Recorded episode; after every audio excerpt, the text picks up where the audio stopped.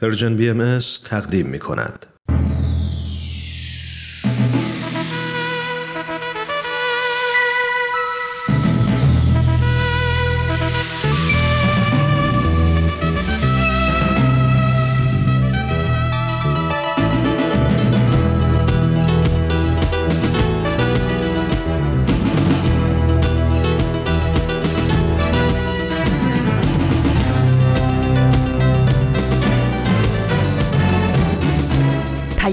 دوست. برنامه ای برای تفاهم و پیوند دلها.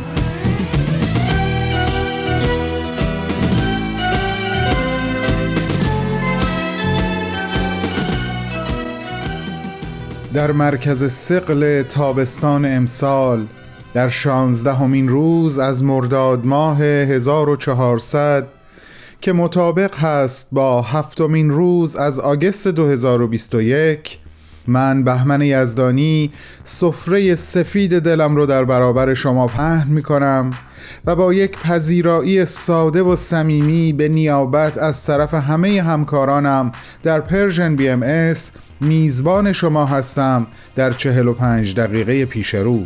سلام. به میهمانی بیریای ما خوش اومدید بدون تمر بدون تاریخ عبدالبها سر خدا و معماران صلحی دیگه منتظرن تا توسط شما شنیده بشن و این گونه به هدف از بودنشون برسن.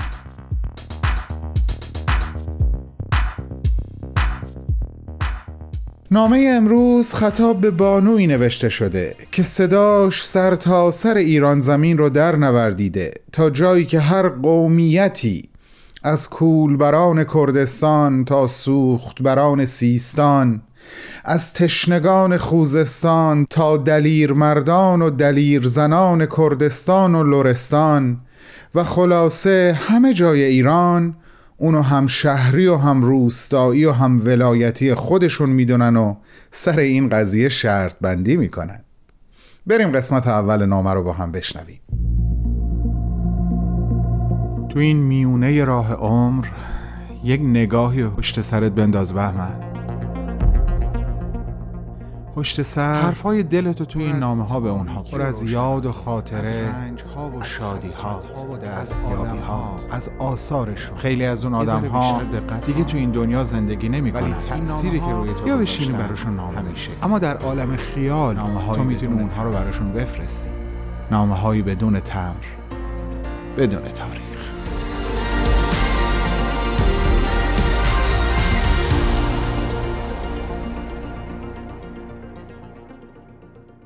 سلام. شاید همه چیز از همون روز شروع شد. اون روزی که تو هنوز یه دختر بچه کوچولو بودی و در اون فضای روستایی ناب ناگهان صدای خوش یک زن را از دور شنیدی. صدای خوشی که روح و جان تو رو به وجد آورد و وقتی اون زن به خونه شما نزدیک شد تو با شور و شعف کودکانه رفتی سراغ مادرت و گفتی مامان این خانم رو به خونمون دعوت کنیم. ازش پذیرایی کنیم و بخوایم برامون آواز بخونه. مادر اومد تا ببینه تو چه کسی رو دیدی و از چه کسی حرف می‌زنی. و بعد با خنده گفت سیما جان این که ننه قمرانی خودمونه. خانوم خوش صدایی که وقتی می‌خوند صداش نه تنها روستاییان که همه طبیعت روستا رو سرشار از شادمانی و زیبایی می‌کرد.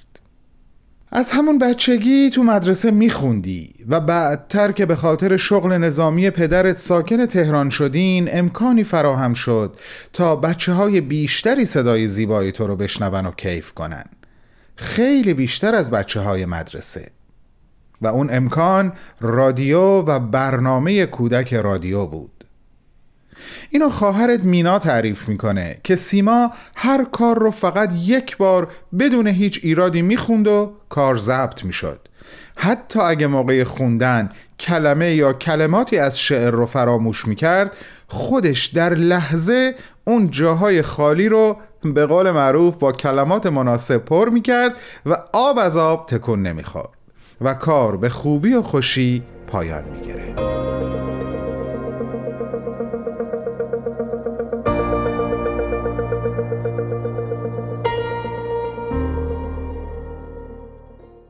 عزیزانم این روزها همه کسانی که حضرت عبدالبها رو می‌شناسن و دوست میدارن در این صدومین سال رها شدنش از قفس خاک تلاش می‌کنن تا او رو بهتر و بیشتر از قبل بشناسن و بشناسونن. تیم ما هم در رادیو پیام دوست همراه این عزیزان داره در همین زمینه تلاش می‌کنه و برنامه ای که تا چند ثانیه دیگه آغاز میشه یکی از همین تلاش هاست. عبدالبها سر خدا. بفرمایین خواهش می‌کنم.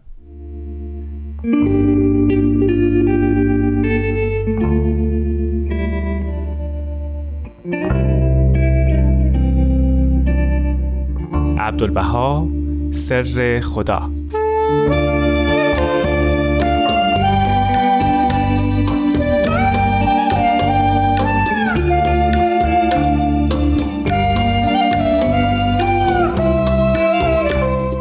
دوستان عزیز و شنوندگان گرامی درود و سلام حضور همه شما. من پارسا فنایان هستم. مجری این برنامه عبدالبها سر خدا.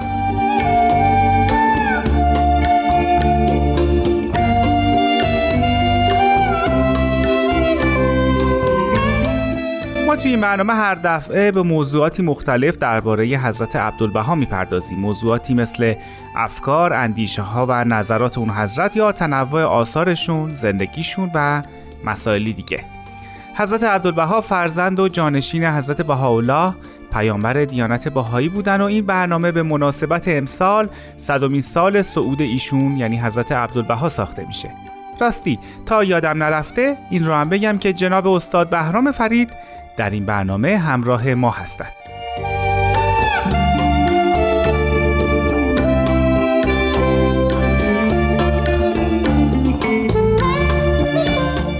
حضرت عبدالبها میفرمایند ای سالک سبیل محبوب بدان اصل مقصود در این حدیث قدسی ذکر مراتب ظهور و بتون حق است در اعراش حقیقت که مشارق عز هویتند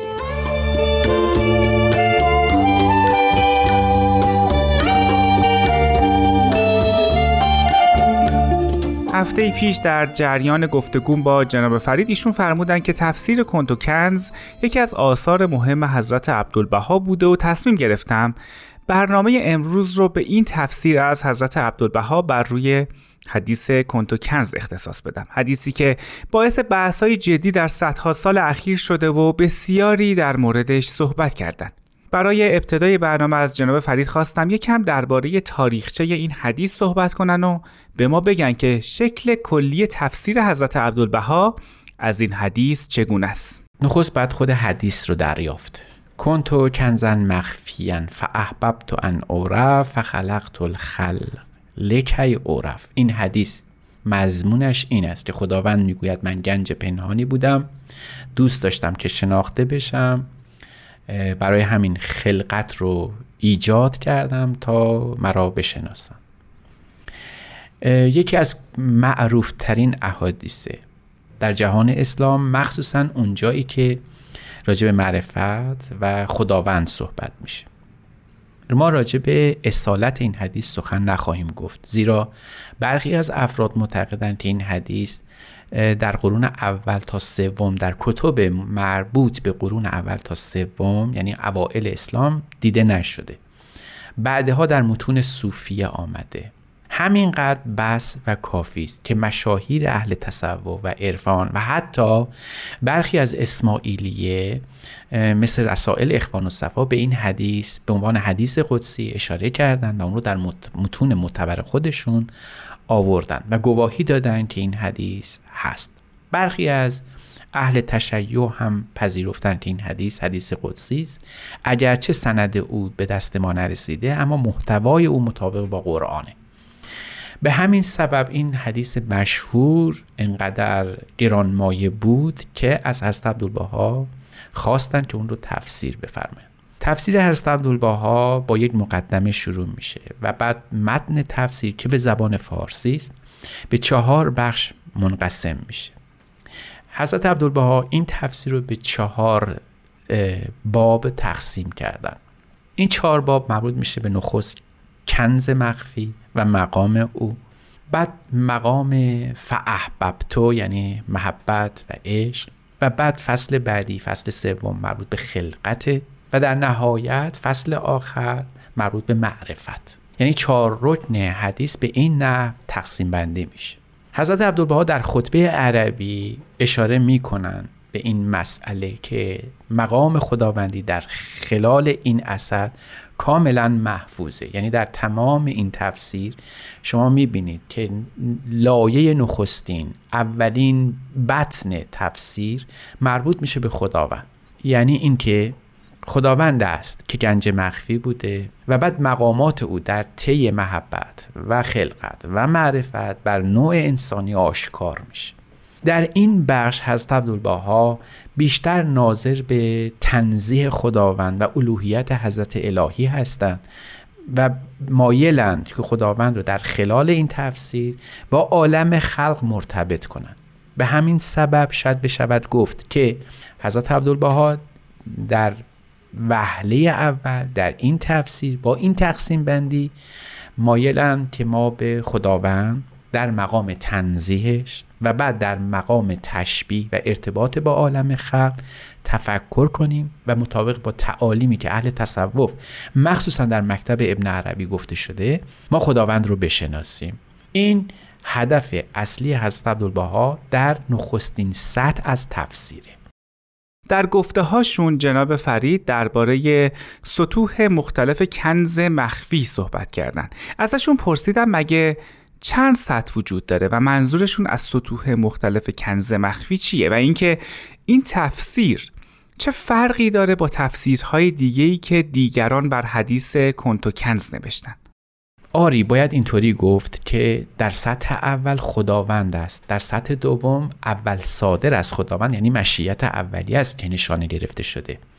یعنی آن کنز مخفی که در این حدیث بهش اشاره شده حتی می‌تواند در سطحی مشیت اولی یعنی صادر از اولین صادر از خداوند باشه.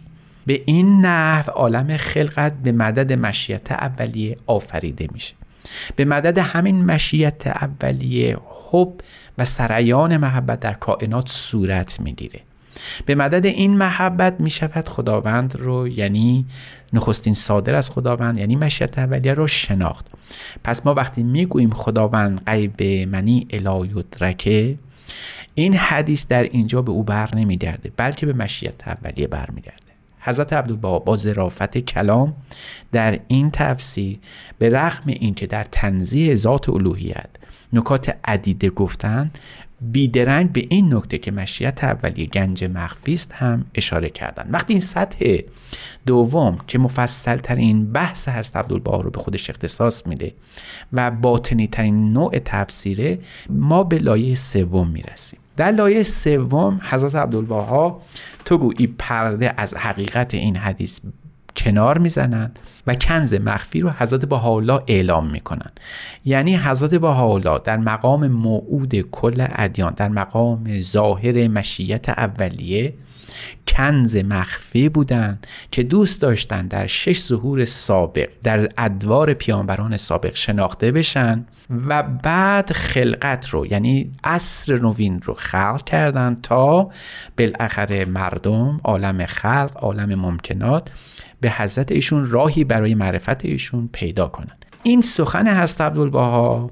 سخن عجیبی است. در کتب صوفیان چنین تفسیری ما از این حدیث نمی‌بینیم. و این آخرین بحث هست عبدالبها. درست در آخرین قسمت های همین لوح نوشته شده. به عبارت دیگه حضرت عبدالبها میفرمایند که خداوند باید ظاهر در جهان ظهورات باشه. اگر خداوند اول و آخر ظاهر و باطنه در ظهورات سابق به صورت باطن وجود داشت و ظهوری برای او متصور نبود. همین که خواست این ظاهر بشه ظهور هست با حالا ظهور اون کنز مخفی است. و به همین سبب هم هست که در آثار حضرت باب و در آثار حضرت بهاءالله هر کجا کنز مخفی می‌بینیم مراد حضرت بهاءالله هستند. به عنوان موعود جمعی ادیان به عنوان ظهور مشیت اولیه و به عنوان نزول وعی و بعث انبیا. یعنی ما هر چه تصور از خداوند داریم از این منظر به حضرت بهاءالله ارجاع میشه این تفسیر اون قسمت آخر لایه سومش شاید با جرأت بسیار زیاد گفته میشه و اینجاست که با متون اهل تصوف و آثار عرفانی فاصله زیادی به خودش گرفته.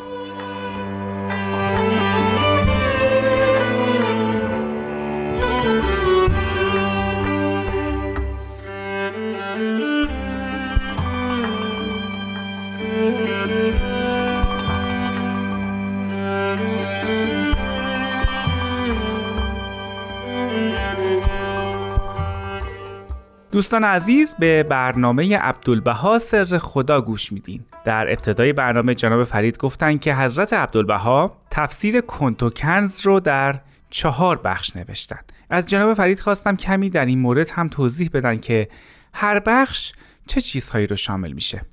همانطور که گفته شد تفسیر حضرت عبدالبها بر کنز چهار بخشه. کنز مخفی عالم محبت خلقت و در نهایت معرفت خداوند. در هر چهار بخشش ما نوآوری های هست عبدالبها رو هم می‌بینیم. اگر به کنز مخفی اشاره میفرمایند میفرمایند این کنز مخفی یعنی خداوند در ذات غیب منی لاریودرجش همیشه مخفی هم باقی میمونه. به عبارت دیگه مخفی بودن خداوند تحت عنوان کنز کنز مخفی در اسم باطن خداوند نهفته است. خداوند همه جا هست ولی چرا دیده نمیشه؟ اون همون کنز مخفی است خداوند همه جا حی حاضره. اما چرا ما او رو مشاهده نمی کنیم برای اینکه در مقام کنز مخفی است. اون کنز مخفی همیشه مخفی است. از چشم اقیار مخفی است. ولی در نظر صاحب دل آشکار و ظاهر میشه.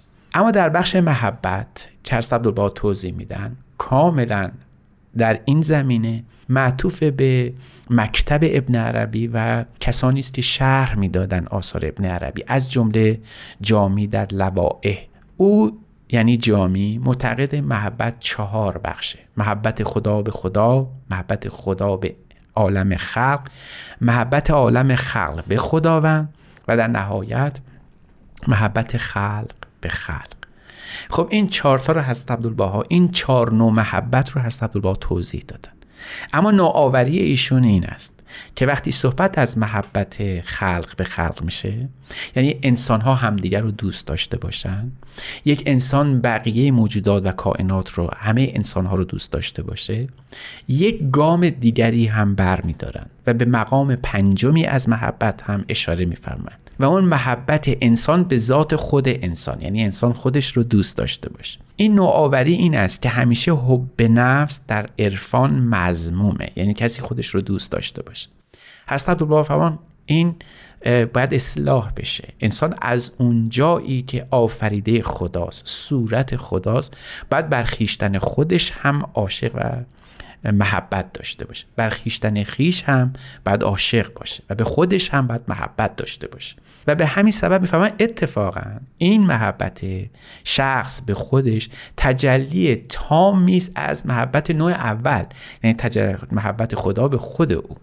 در اینجاست که انسان صورت کاملی از خداوند میشه و در این بخش هم هست که حضرت عبدالبها به اون حدیث مشهور که خلق الله آدم علی صورتهی اشاره میفرمایند به همین سبب این نوآوری در محبت به ما یاد میده که دوست داشتن ما یعنی خودپسندی نه.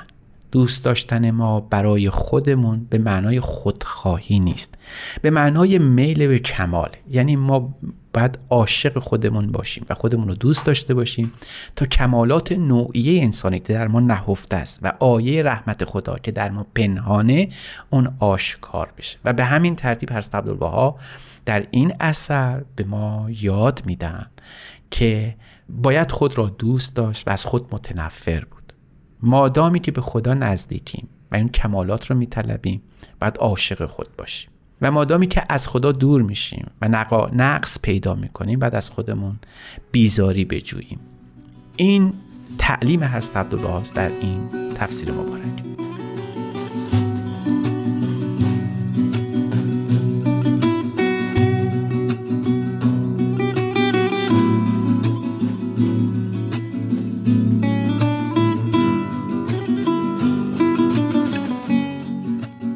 جناب فرید در مورد کنز مخفی و عالم محبت به طور خلاصه صحبت کردن و میمونه دو بخش دیگه از تفسیر حضرت عبدالبها بر حدیث کنت و کنز یعنی خدمت و معرفت. از جناب فرید خواستم هم در مورد این دو بخش صحبت کنن و هم به ما بگن که نوآوری های حضرت عبدالبها در این دو بخش چه چیزهایی بوده. اما درباره خلقت. خب بحث مصطفای حضرت عبدالبها این است که برخی معتقدند که خلقت ابتدا داشته و انتها و برخی معتقدند که شاید ابتدایی برای اون نشود تصویر کرد. شاید امام محمد غزالی در کتاب تحافت الفلاسفه به شدت کوشید که ما بگوید داستان خلقت از تقریر کتب مقدسه درسته و در شش روز عالم آفریده شده و ابتدا داشته و انتها. نوآوری هست عبدالبها این است. که میفرمایند که اگر به علوم نوین مراجعه کنیم ما بعد هم عالم رو ابتدا براش تصور کنیم. هم انتها. خلق جسمانی از نظر حضرت عبدالبها هیچگاه ابتدا نداره و معتقدند که آفرینش خداوند ابدی و ازلی است. چنان که خود خداوند همیشه هست پس خلق هم باید در زل او همیشه باشه. این حدوث حدوث زمانی و ذاتی رو باید روشن کنه. یعنی جهان حادث ذاتی هست اما حادث زمانی نیست. حضرت عبدالله فرمان حالا اگر به خلقت روحانی توجه کنیم حتما ابتدا داره. هرگاه مظاهر ظهور یعنی پیامبران خدا اظهار امن می‌کنن دین جدید میشه خلقت ابتدا میشه. پس آفرینش از نظر حضرت عبدالبها آفرینش جسمانی ممکنه نباشه بلکه آفرینش روحانی باشه. و در اینجاست که هر بار که دینی شکل می‌گیره و پیامبری ظاهر میشه خلق تجدید می‌کنه. انهم فی لبس من خلق جدید. یعنی همیشه لباس نو پیدا می‌کنه این جهان آفرینش. اما وقتی به بحث معرفت یعنی چهارمین باب می‌رسیم در بحث معرفت هم حضرت عبدالبها نوآوریشون اینه که ما هیچگاه نمی‌تونیم به خداوند معرفت تام کمال داشته باشیم. او مقدس از از درک و فهم ما. اینجاست که آیه لا یدرکه الابصار و هو یدرک الابصار ظاهر میشه. یعنی اینکه کسی نمی‌تونه اون رو درک کنه. بلکه اوست که همه چیز رو درک می‌کنه و می‌شناسه. و شناسا هم می‌کنه. نوآوری هست عبدالبها اینجاست که می‌فهمن اگر ما مظاهر ظهور رو بشناسیم پیامبران خدا رو بشناسیم تو گویی که خود خداوند رو شناختیم. اینجا به تعلیم اصلی دیانت بهایی می‌رسیم. که معتقدیم که خداوند در مقام تنزیه قابل شناسایی نیست اما وجود داره. اگر بخوایم او رو بشناسیم بهترین راه مستقیم ترین راه و کامل ترین راه شناختن مظاهر زور یا پیامبران خداست. وقتی به این جای کلام می‌رسیم حالا معلوم میشه که خداوند در ظهور به حالا هم در مقام ذات الوهیت هم در مقام مظهریت خودش به عنوان پیامبر خدا بیش از هر موقع قابل شناختن شده است. و جان کلام اینجاست که کنز مخفی حضرت بهاءالله است مقام محبت میل به ظهور ایشونه. مقام خلقت حضرت عبدالبهاست. که اولین مخلوق حضرت حالا هستند و نزدیکترین خلقی به حضرت حالا کنز مخفی که می‌تونن ایشون رو حالا بشناسن. پس مقام معرفت یعنی بهترین راه شناسایی حضرت حالا از طریق آثار حضرت عبدالبها به عنوان اولین خلق روحانی جمال حضرت بهاءالله هست.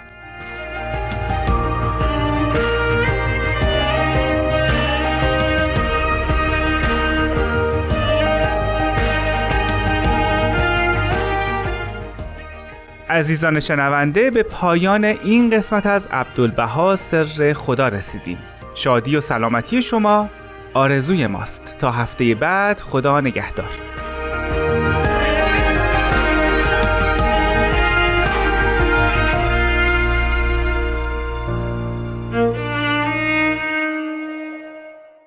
خوش برگشتین عزیزان.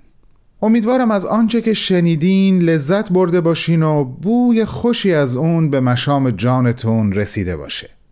وبسایت ما www.persianbooks.com persianbms.org رو فراموش نکنین. همچنین اپ Persian BM رو روی گوشی هاتون داشته باشین تا بتونین در همه ساعات شبانه روز به برنامه های ما با آرشیو کاملش دسترسی داشته باشین و به قول برا بچه های امروزی حالشو ببرید ای خانه و کاشانه من بیا از آوازم بشنو افسانه من.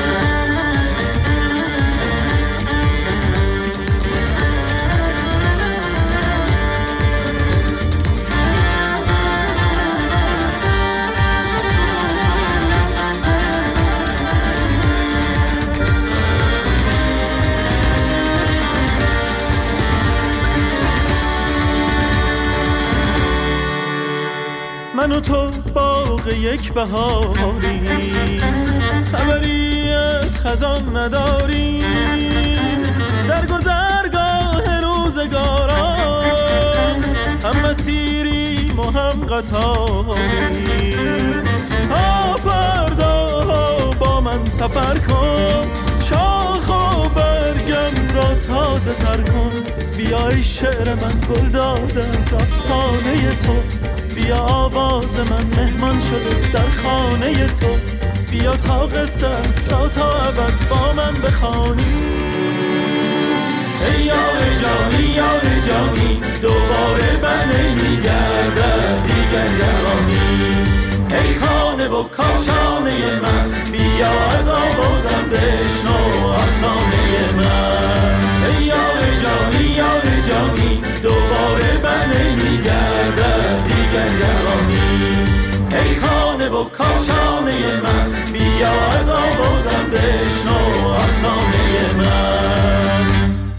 زمان زمان پخش قسمتی دیگه از برنامه معماران صلحه بریم به استقبالش.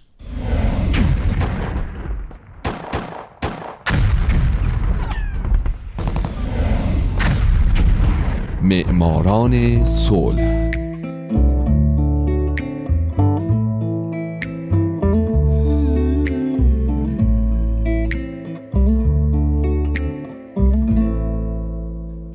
اینجا رادیو پیام دوسته و شما دارید به معماران صلح گوش می‌دید. لطفا به پیچ رادیوتون دست نزنید.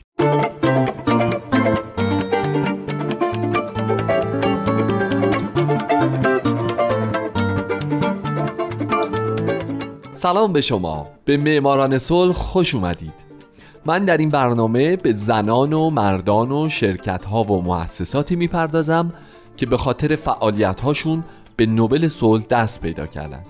کسانی که یا تمام زندگیشون رو وقف صلح کردن یا در برهی از زمان کاری کردند که دنیا برای ما جای امتری بشه. من هومن عبدی از شما می‌خوام که به معماران صلح شماره 25 گوش بدید.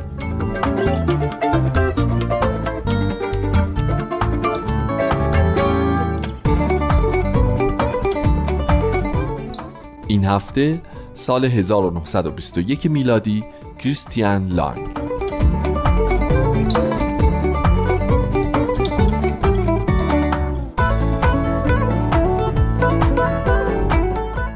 کریستیان لانگ در 17 سپتامبر 1869 در استاوانگر نروژ متولد شد.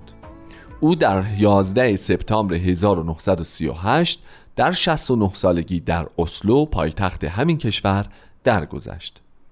او دبیر کل اتحادیه بین المللی نروژ بود و دبیر کمیته نروژی نوبل و به خاطر تمام تلاشهاش در این دو مقام و نگاه جهان وطنیش به موضوعهای مختلف در سال 1921 شایسته دریافت جایزه نوبل تشخیص داده شد. البته در این سال یه نفر دیگه همین جایزه رو برد.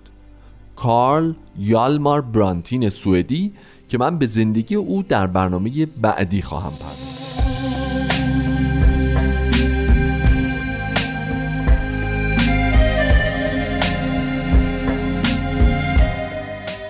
از کریستیان لانگ به عنوان یکی از بهترین طرفداران و مبلغان نظریه بین المللی گرایی یا اینترناسیونالیسم در یک سوم ابتدایی قرن بیستم نام برده شده. تمام تمرکز و فکر لانگ از زمان تحصیل تا آخرین لحظه عمرش بر امور بین متمرکز بود. او در استاوانگر شهر قدیمی در ساحل جنوب غربی نروژ به دنیا آمد پدر بزرگش ویراستار و مورخ بود و پدرش مهندس نیروهای مسلح. لانگ پس از فارغ و تحصیلی از مدارس محلی در سال 1887 در دانشگاه اسلو به خوندن تاریخ، انگلیسی و فرانسه مشغول شد و بعد هم در فرانسه و انگلیس به تحصیل پرداخت. در سال 1893 فوق لیسانس گرفت و بعد چند سالی رو به تدریس در مدارس متوسطه اسلو مشغول شد.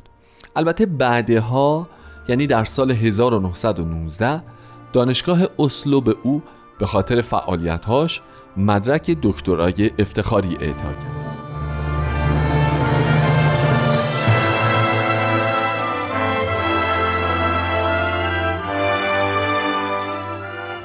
همین دو دقیقه پیش گفتم لانگ یکی از معتقدان به ایده اینترناسیونالیسم یا بین المللی گرایی یا همون جهان وطنی یا خلاصه هرچی که شما می‌خواین اسمشو بذارید بود. اما اولین ارتباط رسمی او با این ایده زمانی بود که او به عنوان دبیر کمیته اتحادیه بین پارلمانی در سال 1899 منصوب شد.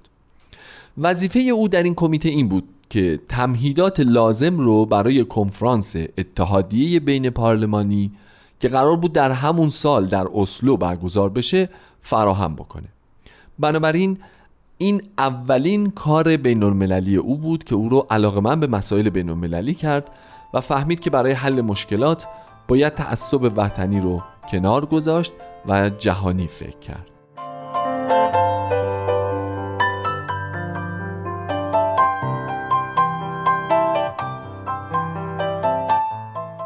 اما توانایی لانگ در سازماندهی کنفرانس اتحادیه بین پارلمانی مورد توجه کمیته نروژی و نوپای نوبل قرار گرفت و اونها او رو به عنوان دبیر این کمیته منصوب کردند. لانگ حدود ده سال در اونجا کار کرد و در سال 1909 از مقام خودش استعفا داد اما با این وجود تا سال 1933 در نقش مشاور مؤسسه خدمت کرد و از سال 1934 تا زمان مرگش نه به عنوان دبیر کمیته که به عنوان یکی از اعضای کمیته نروژی نوبل فعالیت می‌کرد. لانگ در طی مدت حضورش در کمیته کارهای مختلفی انجام داد از جمله در طراحی ساختمان مؤسسه نوبل که در سال 1905 افتتاح شد مشارکت داشت و یک سال قبل از اون هم یک کتابخونه تأسیس کرد او به کمیته نوبل به عنوان مؤسسه علمی نگاه می‌کرد. لانگ معتقد بود کمیته نوبل آزمایشگاه صلح و محل پرورش ایده هاست و باید برنامه هایی برای بهبود و توسعه روابط بین داشته باشه و اونها رو اجرا بکنه.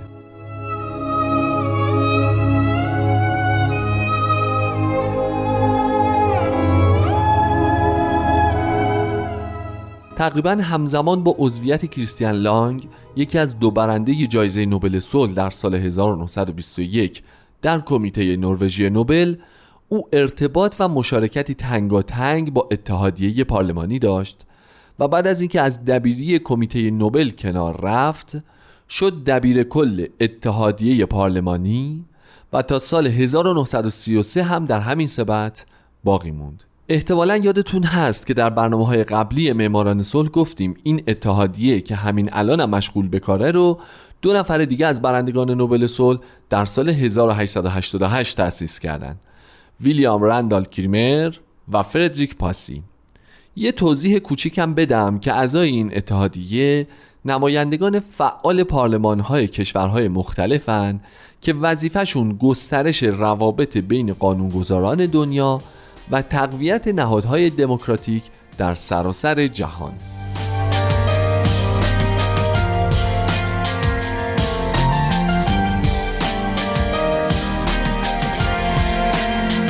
لانگ در طول خدمتش در این اتحادیه امور مربوط به دفاتر پارلمان های مختلف رو اداره می کرد.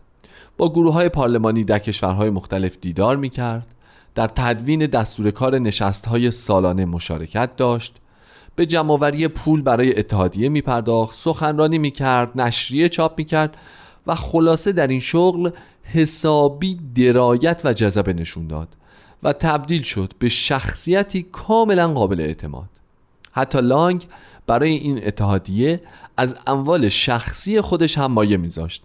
مثلا در سال 1914 زمانی که آلمان طی جنگ جهانی اول بلژیک رو تصرف کرد او دفتر رو به خونه خودش منتقل کرد و با پافشاری باعث شد در طول جنگ این اتحادیه سر پا بمونه در حالی که خیلی از سازمانهای مشابه در همون بازه زمانی از بین رفتن.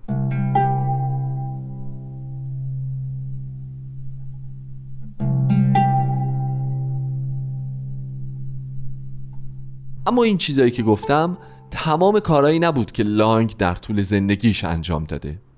او در سال 1907 به عنوان نماینده نروژ در کنفرانس صلح لاهه حاضر شد از سال 1916 به بعد عضو سازمانی شد که توسط هلندی ها به وجود اومده بود و برای صلحی پایدار فعالیت می کرد. لانگ در این سازمان به شدت فعال بود. همزمان با این به دعوت بنیاد کارنگی که این بنیاد هم برای صلح تلاش می کرد گزارشی رو درباره شرایط کشورهای درگیر جنگ آماده کرد که این گزارش بارها و بارها منتشر شد. ضمن اینکه لانگ از سال 1916 تا 29 به عنوان گزارشگر ویژه بنیاد کارنگی مشغول به فعالیت شد.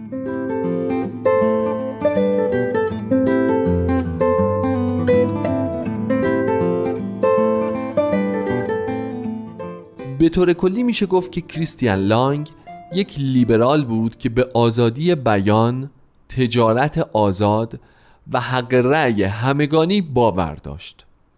اینطور که همکاران و دوستانش درباره او نوشتن او به مسائل پیچیده داوری و حکمیت مسلط بود همچنین لانگ کتابی نوشته با نام پیشینه طولانی عقاید صلح طلبانه که کتاب تاریخیه که عقاید صلح طلبانه رو از دوران باستان تا پس از جنگ جهانی اول لیست می‌کنه و توضیح میده. همچنین لانگ کتابای دیگه هم نوشته از جمله تاریخ اینترناسیونالیسم در دو جلد که جلد اولش در سال 1919 چاپ شد اما جلد دومش ناتموم موند و توسط آگوست اسکو مدیر وقت مؤسسه نوبل نروژ تکمیل و در سال 1954 منتشر شد. البته اسکو بعدها جلد سوم این کتاب رو هم نوشت. بالاخره لانگ در سن 69 سالگی در تاریخ 11 دسامبر 1938 یک روز پس از 17 همین سالگرد دریافت جایزه صلح نوبل فوت کرد. کسی که اسکو دربارش گفته کریستیان لانگ با کارهای خودش در راه فهموندن اینترنسیونالیسم یا جهان وطنی به ما نقشی بسیار مهم در این راه داشته.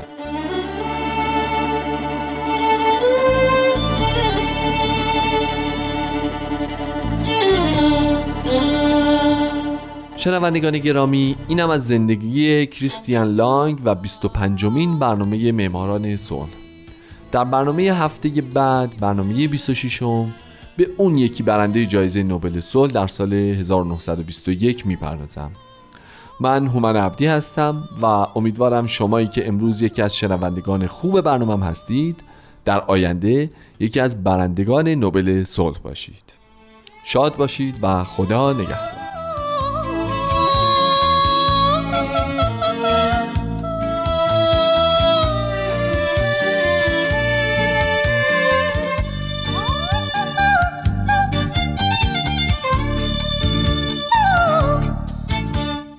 خسته نباشید بهتون میگم و از اینکه همچنان ما رو همراهی می‌کنین ازتون ممنونم. تا پخش قسمت دوم نامه یه فرصت کوتاه در اختیار دارم. ازش برای یادآوری شماره تلفن‌های رادیو استفاده می‌کنم. یادداشت کنین لطفا. شماره تلفن مستقیم ما هست 001 703 671 88 88 و شماره واتساپ ما 001 240 560 24 14 حالا این شما و این قسمت دوم نامه امروز.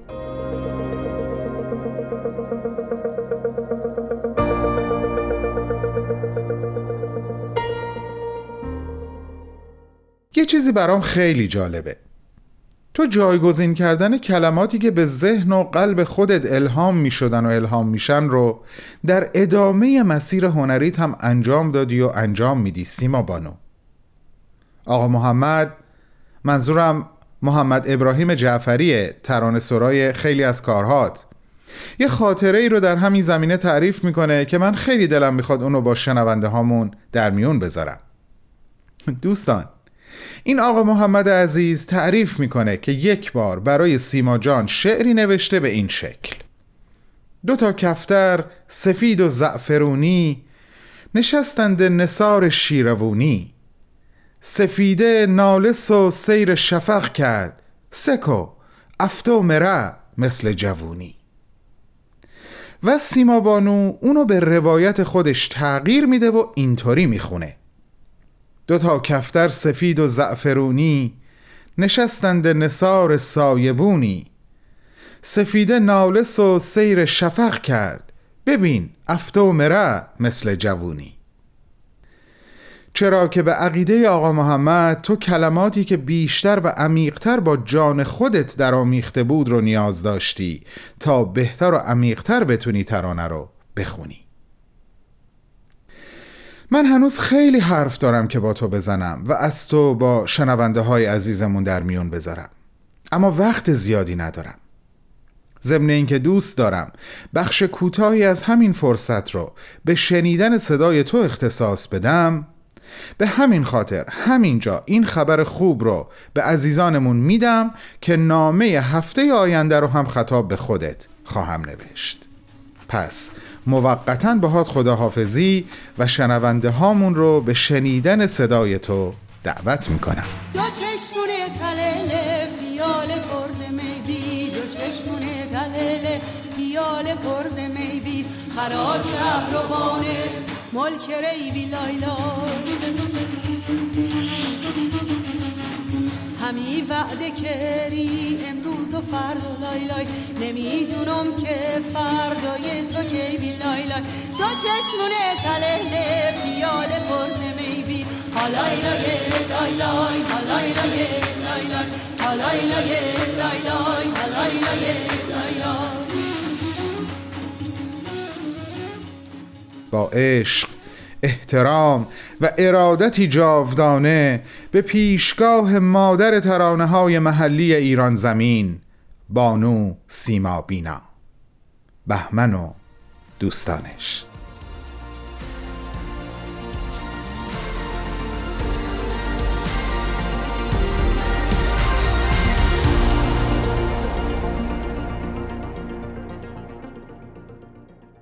همیشگی ترین حضور میانه قیاب ها تو چهره حقیقتی ورای این نقاب ها سپهر بیکرانه و کوچکی پنجره هاست حکایت شمایلت به چار چوب قاب ها حبس ابد بده مرا به جرم ناب عاشقی.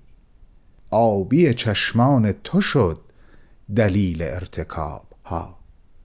دوستان عزیزم به لحظات آخر برنامه رسیدیم. دو سه بیتی رو که براتون خوندم بخشی از یکی از دل سروده های من بود که به یاد و خطاب به حضرت عبدالبها نوشتم. ادامه این دل سروده رو هفته آینده حتما براتون می‌خونم. تا شنبه هفته بعد بدرود.